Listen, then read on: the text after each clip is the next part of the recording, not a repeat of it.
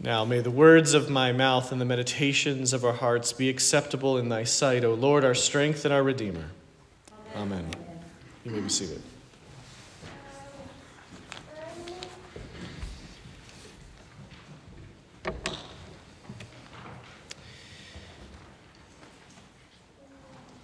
So, over the past year or so, I've um, been researching a little bit um, how markets uh, work, and in, uh, specifically how the stock market works, and looking at companies and how people invest. And um, as I watch, you know, videos or I, I read articles and then comments, what I've found is that nobody likes a prediction of a bear market. A bear market is one that is going down, a bull market, one that's going up. So, anybody predicting a bear market is coming or recession is coming is not going to be popular. It doesn't matter what month of the year or what time of day, they're going to get a lot of negative feedback. Nobody wants to hear it. This stock is going to the moon, they say. You're just a you're a naysayer or you've got a short position on the stock and you're trying to make money from the company's losses. There's something there's some nefarious motivation here because this stock is going somewhere. And then the stock or the whole market goes down. And people lose money. And then the response is there's manipulation. Somebody is behind this. Somebody at the big hedge funds is causing us to lose money and driving this stock down. It's all rigged. And immediately, you look for a scapegoat. Everything is great, it can't go wrong, and then when it goes wrong, there's got to be a scapegoat. Who's responsible?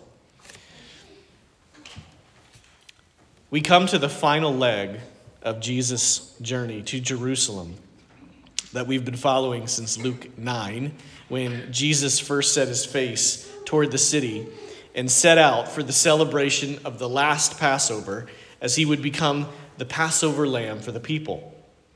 Jesus had been warned by the Pharisees not to go to Jerusalem because Herod wanted to kill him. Yet he enters Jerusalem not in the middle of the night or through a back door, but in broad daylight and with much fanfare and celebration.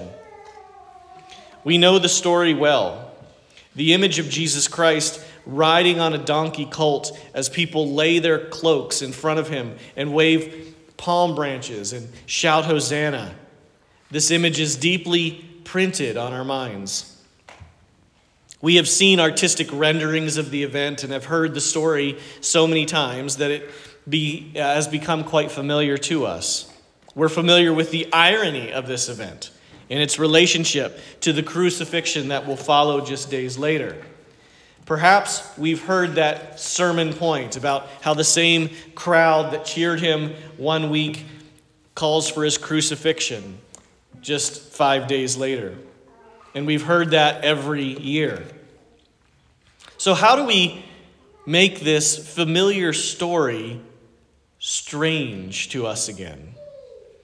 So that we can look at it with fresh eyes and see what else is there that we can use for our spiritual sanctification. And so, my desire this morning is to make this text a little bit strange because there are quite a few details in here that we would not expect, that are, uh, if we uh, question, ask serious questions of the text, we would find a bit strange. This text is rich in symbolism.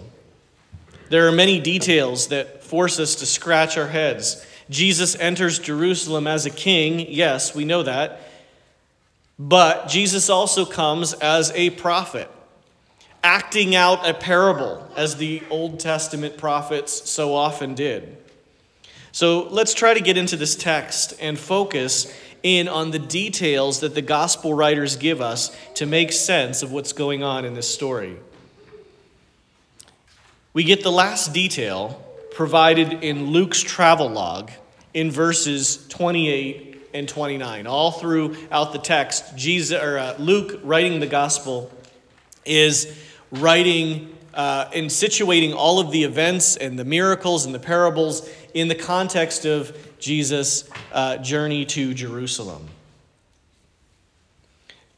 He had been traveling, traveling from north to south, and he's on the eastern side of Palestine, near the Jordan River. As he approached Jericho, Jericho is to the east of Jerusalem. Remember when the Old Testament Israelites coming out of the wilderness, where do they stop first when they cross the Jordan? You have the Battle of Jericho, right? So he's coming from north to south, down the east side of Palestine, along the Jordan River and he's then going to move uh, west toward Jerusalem. So he's coming upon Jericho. That is at the end of chapter 18 of Luke, where he passes the blind man who says, Son of David, have mercy on me. And he heals the blind man. And then we're told at the beginning of chapter 19, he's in Jericho, and as he's passing through Jericho, he meets Zacchaeus up in a tree. Moving from east to west, he would then come to Bethany, where Mary, Martha, and Lazarus live. And in John 11, uh, we uh, see the miracle of raising Lazarus from the dead. Jesus took a while to get there, and Martha says, If you would have come quicker, my brother would not have died. But he arrives, he had been dead. Lazarus had been dead for four days by this point, and Jesus raises him from the dead in Bethany. And this story spread throughout Judea and brought a lot of attention to Jesus. So much so that the religious leaders wanted to put Lazarus to death because everybody was talking about how he had been raised from the dead. So Jesus, in light of this, hides out for a few weeks in the town of Ephraim, we are told in John 11 54. He then goes to Bethany again, John says, just six days before Passover and visits Mary, Martha, and Lazarus. It's here that Jesus is anointed by Mary with oil. And it's on the next day that word gets out that Jesus is in Bethany and is going to Jerusalem for the feast of Passover, and the crowds begin to form. So that's our timeline, and that's his travel log to this point. Six days before Passover, he's in Bethany with Mary, Martha, and Lazarus. And then the next day, he's going to set out for Jerusalem. So that would be five days before Passover. That Jesus leaves Bethany, that would be a Sunday, and heads to Jerusalem.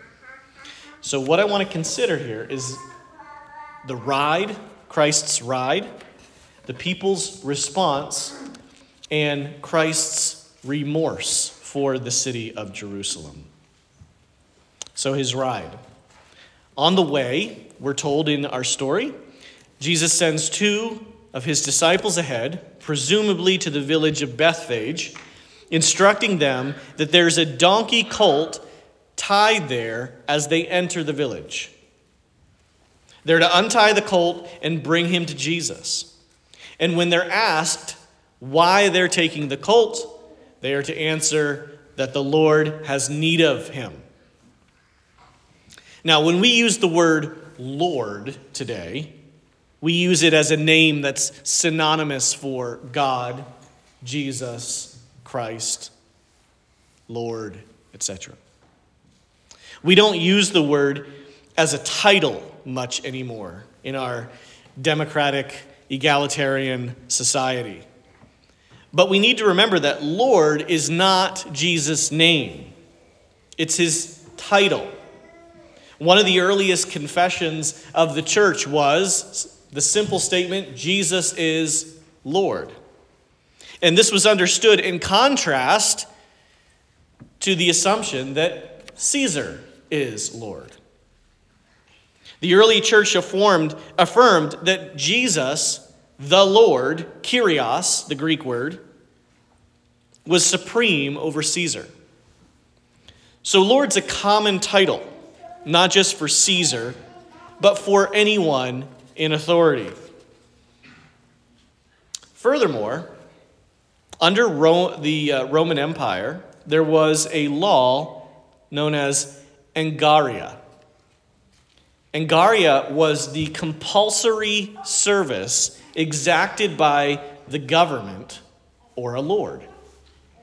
If a Roman governor or official of the Roman army was on a mission, they had the ability to impress or to force into service the people's resources to accomplish that mission. So, if men or supplies needed to be moved quickly as part of a, a, mission, the Roman governor could, out of necessity, require people to turn over their wagons or their mules or whatever resources they had in order to accomplish that mission. They might get them back when they're done, but they would impress into service whatever resources were needed to accomplish that mission. So, when Jesus sends his disciples to take the colt, he instructs them to answer that the Lord has need of it. And that's a sufficient answer for the owner. He understands that his colt has been impressed into service by a Lord, and he he's, uh, does not object. It just so happens that this Lord is the Lord of glory. The disciples take off their cloaks and lay them on the colt. Jesus sits on the colt and then begins to ride. it. And this is the moment that the disciples had been waiting for. This is the time when Jesus is finally going to declare himself king instead of living in the wilderness without a place to lay his head. But why is Jesus riding a donkey colt? If Jesus were to come into Jerusalem declaring war and presenting himself as the king and conquering hero, he should have been riding a horse. Riding a small donkey where you have to bend your legs just to keep your feet from dragging on the ground is hardly an image of martial prowess that you want to project if you are going to take on the Roman Empire. There are two reasons for why Jesus rides on a donkey colt. One, donkeys are ridden by those who are already king, not those who are attempting to challenge the throne. In 1 Kings 1 33, Solomon rides on a mule as he's announced to the people of Israel as the rightful king. 1 Kings chapter 9, Jehu rides on a colt after he has been declared king in Judea. Despite the fact that Adonijah, remember Adonijah, David's son, Solomon's brother, in, in um, 1 Kings 1, despite the fact that Adonijah had attempted to usurp the throne, David had chosen Solomon as his rightful heir and successor. Solomon, then, is king. He does not need to lead an army to challenge Adonijah.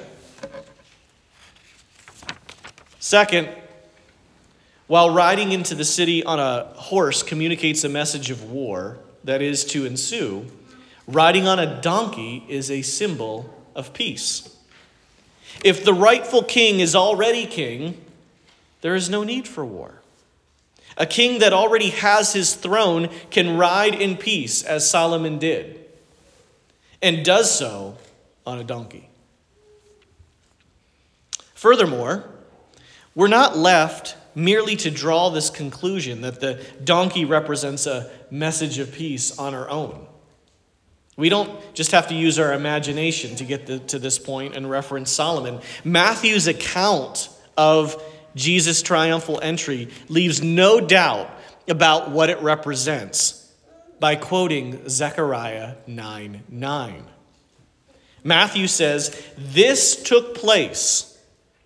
This Palm Sunday event took place to fulfill what was spoken by the prophet. And then quote Zechariah which says this Rejoice greatly, daughter of Zion. Shout, daughter of Jerusalem. Look, your king is coming to you. He is legitimate and victorious, humble and riding on a donkey, on a young donkey, the foal of a female donkey. Zechariah 9 9. Now, listen to what is said in the very next verse in Zechariah as part of this prophecy. Matthew does not quote this verse, but it's the very next verse. It's from the same passage that Matthew quotes to say Jesus is doing this, that this specific prophecy would be fulfilled. Zechariah 9:10 goes on to say this, I will remove the chariot from Ephraim and the war horse from Jerusalem, and the battle bow will be removed. Then he will announce peace to the nations. His dominion will be from sea to sea and from the Euphrates River to the ends of the earth. Jesus is doing what the Messiah was always supposed to do. There are many things about Jesus' ministry that were a surprise. But to quote N.T. Wright, Jesus fulfilled the prophecies unexpectedly, just exactly as he said he would. Unexpectedly, but just exactly as he said he would. It was the expectations of the people that he had been that had been misguided. It's not Jesus that came along inventing a new program of salvation or changing his mind about what the Old Testament prophecies really meant. And this is consistent with what Jesus had been preaching throughout Luke on his repentance tour, as we've called it. His message of peace coming in to Jerusalem on a donkey has been what he has been preaching all along. Repent before it's too late. Judgment is coming. Not today, but it is coming. Believe in me. I come in peace. I'm like the Father who's waiting expect- expectantly for the return of the prodigal son. I'm like the mother hen that desires to guard her young under her wings as the fire rages. I am the son of the vineyard owner that's killed by the hired hands. Read the signs. Enter through the narrow gate while there's time. I come in peace. But there's more to the symbolism here. Jesus comes not only in peace, but as the Passover lamb. The feast of unleavened bread, which begins with Passover, lasts for just over a week. The first day of the feast is Friday, but the feast begins at sundown the night before. Friday is the first full day of Passover, but the beginning of that day begins on Thursday evening with the celebration of the Passover meal, which is what Jesus celebrated with his disciples. So the way you count the days in the in Passover in the Hebrew uh, calendar is that Passover actually starts would start Thursday night. That would be the first day of Passover. Jesus celebrates Passover with his disciples at the Last Supper. So, it would have been, if we go back to Exodus 12, Exodus 12 gives us the instructions for how Passover is supposed to be celebrated.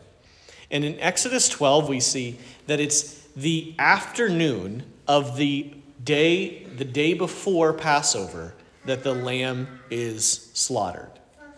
The Passover lamb is slaughtered the day before Passover, which begins in the evening. All right? That all has to be wrapped up before the celebration of Passover begins. So, that day is known as the 14th of Nisan. Nisan is the first month in the Jewish calendar. So, Passover is the 15th day of Nisan. The lamb is slaughtered on the 14th day of Nisan. Now, that means the lamb would have been slaughtered on Thursday afternoon.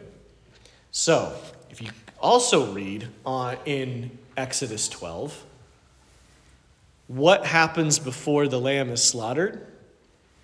Four days before the lamb is slaughtered on the 14th of Nisan, the lamb is separated from the rest of the herd. Four days before, the 10th of Nisan. The lamb is consecrated, it's set apart for a special purpose. It is not going to run with the rest of the herd. It sits by itself for four days. It's chosen as the lamb that in four days will be sacrificed in order to celebrate the Passover feast. So, Jesus chooses to make his triumphal entry into Jerusalem on the 10th of Nisan, the day of choosing a lamb without blemish and setting it apart for celebrating the Passover meal. In entering into Jerusalem to the praises of the people, he's being identified not only as king, but as the Lamb of God who will be sacrificed to take away the sins of the world.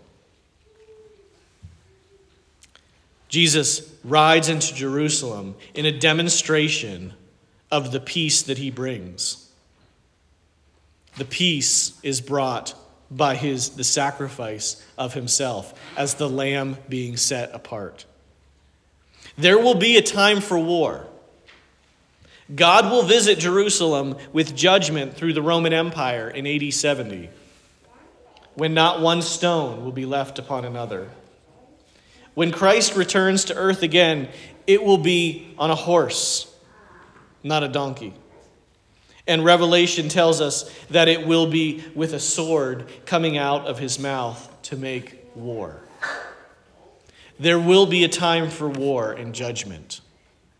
But Christ enters Jerusalem on Palm Sunday and every day with a message of peace. Come to me, all who are weary and heavy laden, and I will give you rest. Take my burden upon you. Take my yoke upon you, for my burden is light. So, that is the symbolism surrounding Christ's ride into Jerusalem. Let's look at the response of the people to this prophetic demonstration. Crowds are gathering. Luke tells us that the people are praising him for the miracles and signs that Jesus had performed.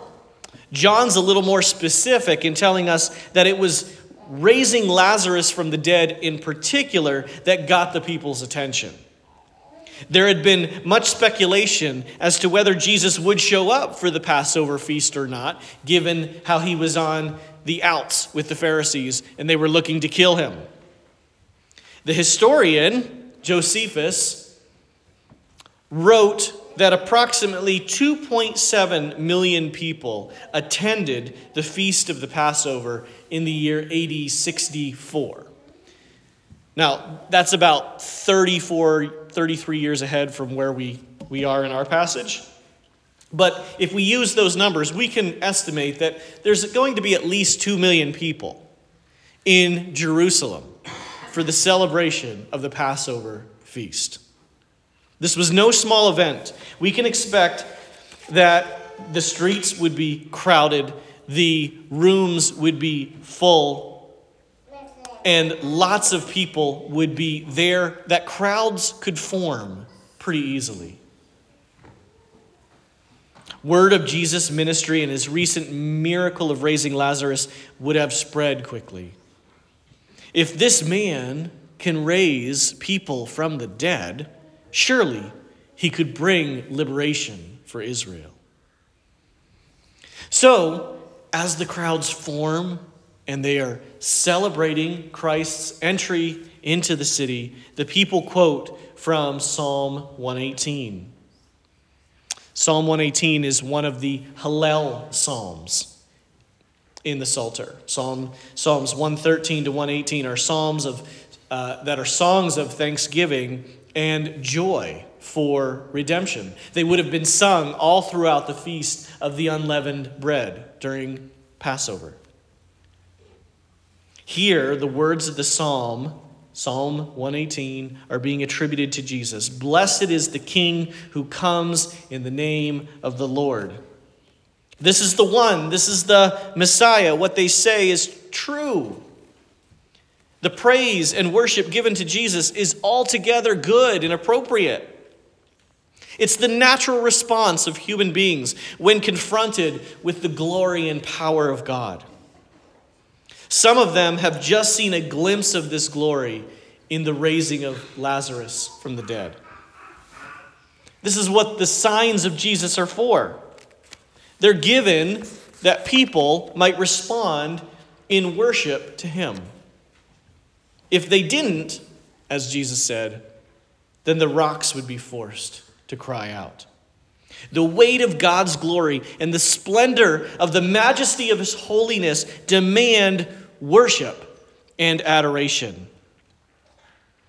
The contingent of Pharisees that seem to have been traveling with Jesus throughout Luke's narrative are getting a little nervous. Why don't you stop this, Jesus? This is going to get a, lot of unnecessary political attention. The last thing we need is someone upsetting the apple cart in Jerusalem with rumors that there might be a rival claimant to the throne or a rival authority to Rome. Make them stop. Jesus does no such thing. A good moral teacher, a good prophet, a good philosopher would have. But Jesus is not a good moral teacher. He's not a mental health guru. He's not a therapeutic counselor. He's not just a prophet, a philosopher, or a scholar. He's the King of kings and Lord of lords and is worthy of all the praise and adoration being showered upon him in this moment and much more. And for this reason, he does not tell the people to stop and says, if they didn't, the rocks would cry out and do the same. Yet, even as the people are driven to worship Jesus Christ as King, as he rides on this donkey colt, they still struggle with misconceptions about what Jesus has come to Jerusalem to do. Even in their praise, they don't quite get it. They cut palms to wave in his honor and celebrate his entrance. Why? Have you ever thought about that? This is the spring of the year, month of Nisan. This is when palm branches would have been thick and green and hard to cut. I watched a history special on the Passion narrative on TV several years ago uh, during Holy Week. And it was, I thought, a convincing point that they made. They said the gospel narratives, the timeline must be wrong. Because the time for cutting palm branches is in the fall. And that's when the people would have been cutting palm branches. They would have cut palm branches in the fall for the Feast of Tabernacles toward the end of the year. That's the time to cut palm branches when they're, they're drier, and people would have done that. And it would make sense if it was at the Feast of the Tabernacles, people had already had palm, uh, palm branches anyway to make their little booths they would have done that, and that's probably what they did. They were picking up the palm branches that they had cut to make their booths during the Feast of Tabernacles. So, Jesus probably entered Jerusalem in the fall, stayed there all winter, and then the crucifixion happens in the spring. But the details are off here, they claim. The Bible's details are off. And they also added you know, it's really strange that people one week later would, would change their tune. It makes more sense that if some, you know, some time uh, expired before the people turned on Jesus. It does make sense, right? Except that's not what Scripture tells us. Scripture gives us the days and tells exactly when this happened. Six days before Passover, Jesus went to Bethany. Five days before Passover, Jesus came to Jerusalem. So, what are they doing cutting down palms in the spring to wave for Jesus? Why? This isn't something that's uh, in Scripture that, that, that you're supposed to do when the Messiah comes. Why are they cutting palms? So, to understand the significance of the palms, you have to look to the book of the Apocrypha, book of the Apocrypha, which provides some history of the Jewish nation during those intertestamental years and it's the first book of Maccabees. See, after Alexander the Great conquered the Persian Empire and established uh, the empire of the Greeks, or the Macedonians, depending on what you want to call it, he died at a very young age. He was in his early 30s, I think 31, 32, when he died. His empire was split among his four top generals, split in four ways. One uh, portion of the empire went to a general by the name of Seleucus. And this became known as the Seleucid Empire. Now, in 167 BC, so 167 years before Christ, an emperor of the Seleucids by the name of Antiochus Epiphanes sacked Jerusalem came into the city and desecrated the temple by offering a pig on the altar. A pig, you know, which is an unclean animal, offers a pig on the altar in the temple to Zeus. This sparked a revolt in Jerusalem led by a priest named Mattathias. And this is known as the Maccabean Revolt. Because after Mattathias died, it was led by his son, Judas Maccabeus. It's for whom the book, the first book and second book of Maccabees in the Apocrypha are named. Judas Maccabeus led a guerrilla war against the Seleucids, and after three years, he was successful in driving them from Judea and restoring the desecrated temple. He was welcomed back into Jerusalem after his defeat of the Seleucids in triumph with the waving of palm branches. We get this from the first book of Maccabees, chapter 13, verse 51. Palm branches became a symbol associated with victory and liberation. The people celebrated Israel's independence from foreign domination with the waving of palm branches. As Jesus enters the city on the donkey, he's being celebrated as the new liberator, the next Judas Maccabeus. Except this time, he's not just a priest like Maccabeus was, but the Messiah. He can do signs, he can raise people from the dead. So he's the greater Maccabeus. He's here to liberate Jerusalem. In quoting Psalm 18, 118, the people are recognizing that Jesus is the Messiah as their king and their savior. But their understanding of what the king is here to do is mistaken. Jesus is the king that has come to die for them. What they need is a king to rule, but also a king to die. Should Christ come at this point to set up his kingdom on that very day, they would all have been cast out of it. None of them would have been qualified to enter it. It would have been horrible news for them. They are in need of forgiveness and reconciliation with God, and that only comes through the atoning sacrifice of Christ. It's only through Christ's passion that they can be brought into God's presence and have communion with him. So, we've looked at the ride, the people's response.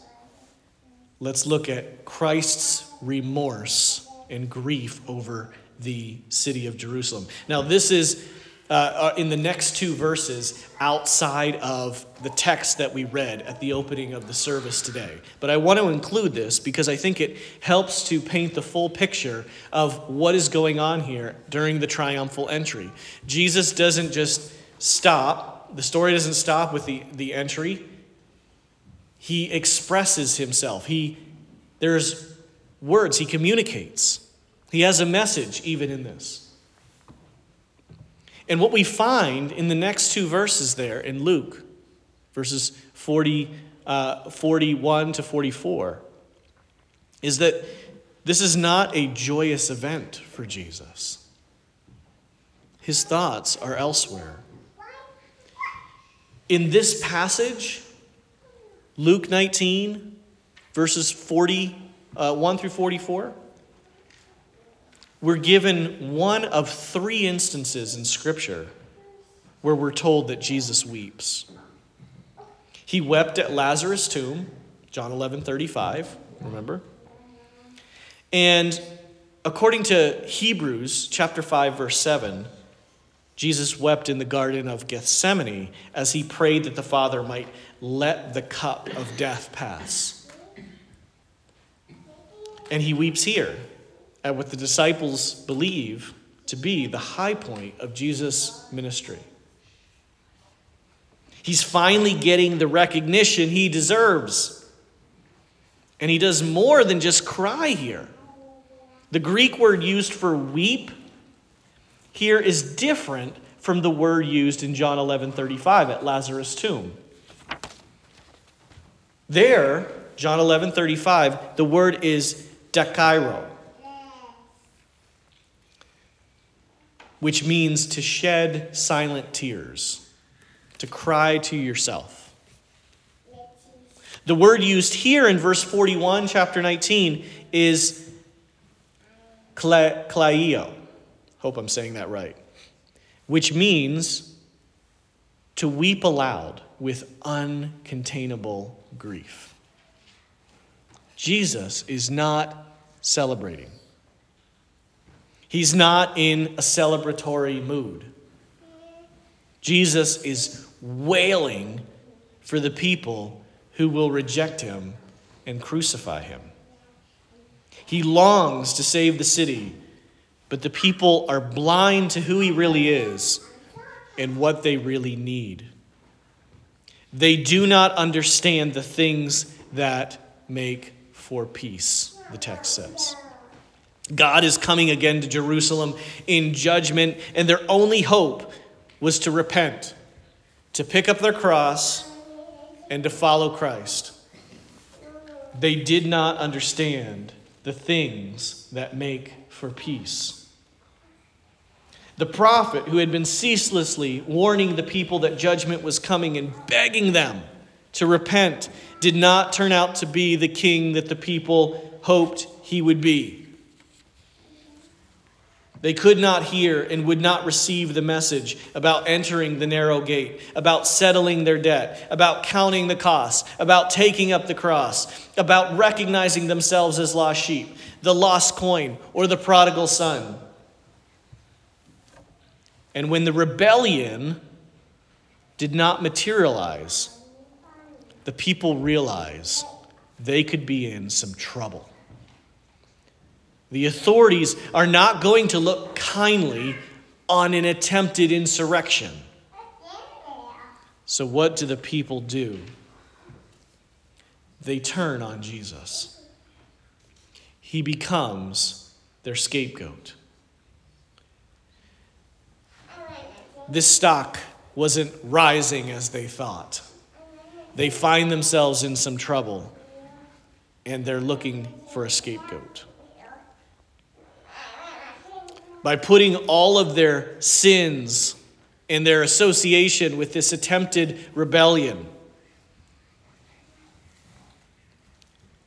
on Christ, they can distance themselves Jesus will take the blame in the fall for this attempted insurrection. He set them up, He is to blame. And as the people make Jesus the scapegoat for their political crime, God has made Jesus the scapegoat for their cosmic treason against the King of the universe. He will bear the cross, not so that political order can be maintained, as was Pilate's goal, but so that reconciliation and peace with God may be achieved. Do you understand the things that make for peace? We reenact Christ's triumphal entry this morning to remind ourselves that the message is still the same. We live in a time of grace and forbearance. God's message to us and to the world is a message of peace. Do you understand the things that make for peace? Do you have peace with God? Come to Him who's gentle and lowly. He will give you rest. He offers peace and forgiveness. Repent before it is too late. Let us pray.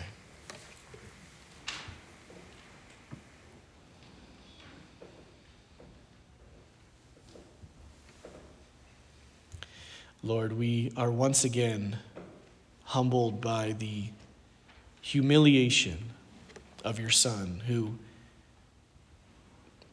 did not think equality with God was a thing to be grasped, but made himself of no reputation,